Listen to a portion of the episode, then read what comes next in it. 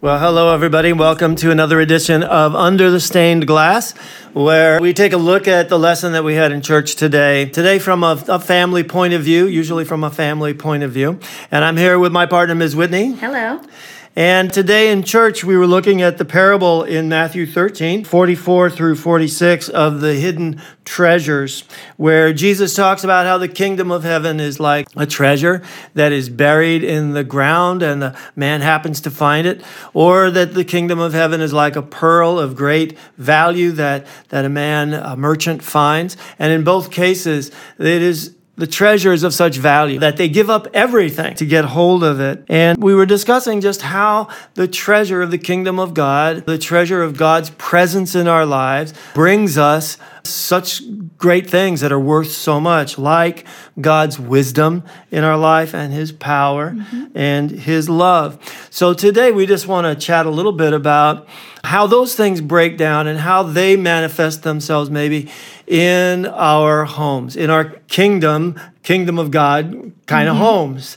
So, you know, when we talk about wisdom, what does that look like, Ms. Whitney? Well, Christianity is so great in a myriad of ways. We can go on and on forever about it, but especially in bringing hopefulness to believers through the promises found in the Word of God, mm-hmm. which is just so important in these times where it's maybe hard to feel hopeful in our situations like we're feeling right now. It might might wear us down, but we have those hopes in God's word. It also gives value to the individual, especially children who might at times feel that their value is only really found in their parents or in their families. Hmm. And that's definitely not true.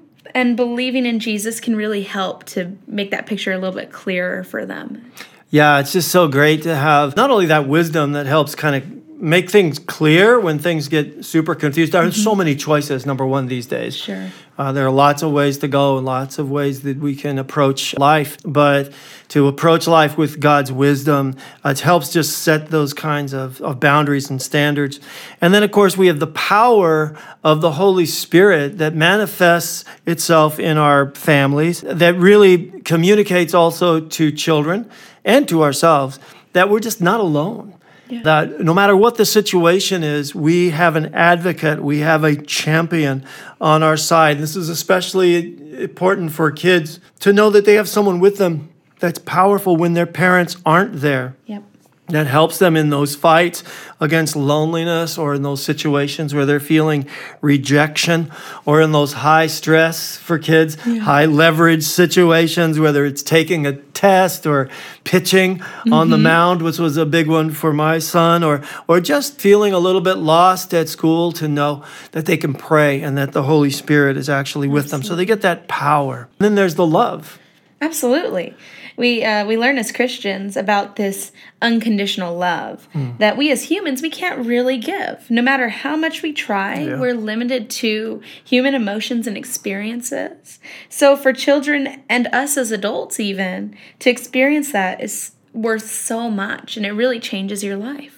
Yeah, to understand that love that's really shown to us in Christ and that uh, God would love us enough yeah. to give his son for mm-hmm. us. If we can get that across to our children and to even and believe ourselves that we really are that worthy. That helps us and our children also develop empathy for others to see see others in that same light that they're that valuable to God. I know that in schools these days they try and teach empathy, which is great, you know, but they teach it from a secular point of view. Mm-hmm. I think that when you have this power of God, that it's God's sure. will, yeah. and there's a reason why we have empathy for one another because mm-hmm. God's view of us is yeah. so so exalted that He loves us that much. That I think it just really helps because kids, in a strange way, they know that God is real. Mm-hmm. There really no mm-hmm. doubt. All we need to do as parents is just keep pointing it out. They're so in tune with the love of God. It's kind of scary. It's kind of beautiful. There's this experience that I believe we all share and go through. Now, I can't find a verse that would tell you this, uh-huh. but I absolutely believe it that when we're young, there's a loss or a fading of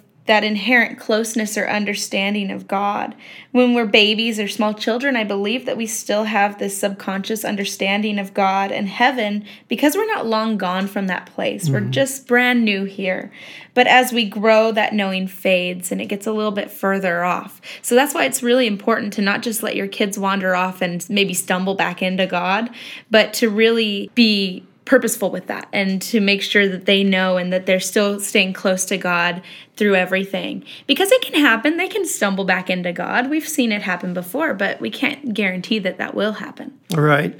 Because God, you know, we, we know that God is always out there. He's always pitching. He's always trying to throw that line out and bait us and try and help sure. us to grab our attention and just say, hey, here I am, here I am. But how much better to really seek God and to be intentional about mm-hmm. that and to help our children be that way. I think it's interesting that in the two parables, you have two kinds of finders. You have the first one who's just kind of running across the field and he happens yeah. to see this treasure and say, Oh, this is great. He's like just stumbles into it.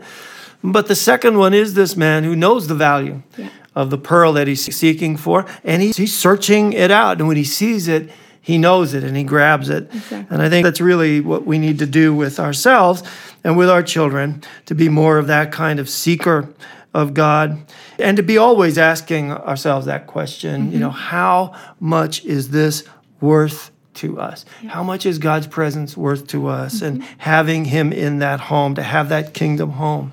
And what kinds of things might we have to change or to do without in order to keep hold of that kingdom? Right? Well, that's a big question, isn't it? Mm-hmm. We, as the church, we can create environments with godly spaces and activities and can provide biblical knowledge and facilitate worship, even.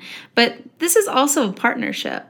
The church can only do for the family as much as the family will allow. So it really is up to the family to put an importance on faith and the church. In our verses today in Matthew 13, 45 and 46, it says, Again, the kingdom of heaven is like a merchant on the lookout for choice pearls.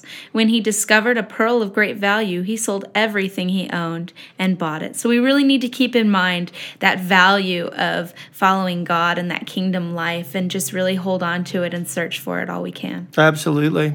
I mean, because in both of these little parables, the result was the same that each of them understood the value of what they had, yeah. and they were willing to give up whatever they needed to give up to grab hold of it and keep it. And that's just a good good advice for yeah, all of us, especially really as we try and raise a family of seekers and not stumblers yeah. in this faith. So, thanks, uh, Ms. Whitney. Thank you all for being here today, and we'll see you again next week.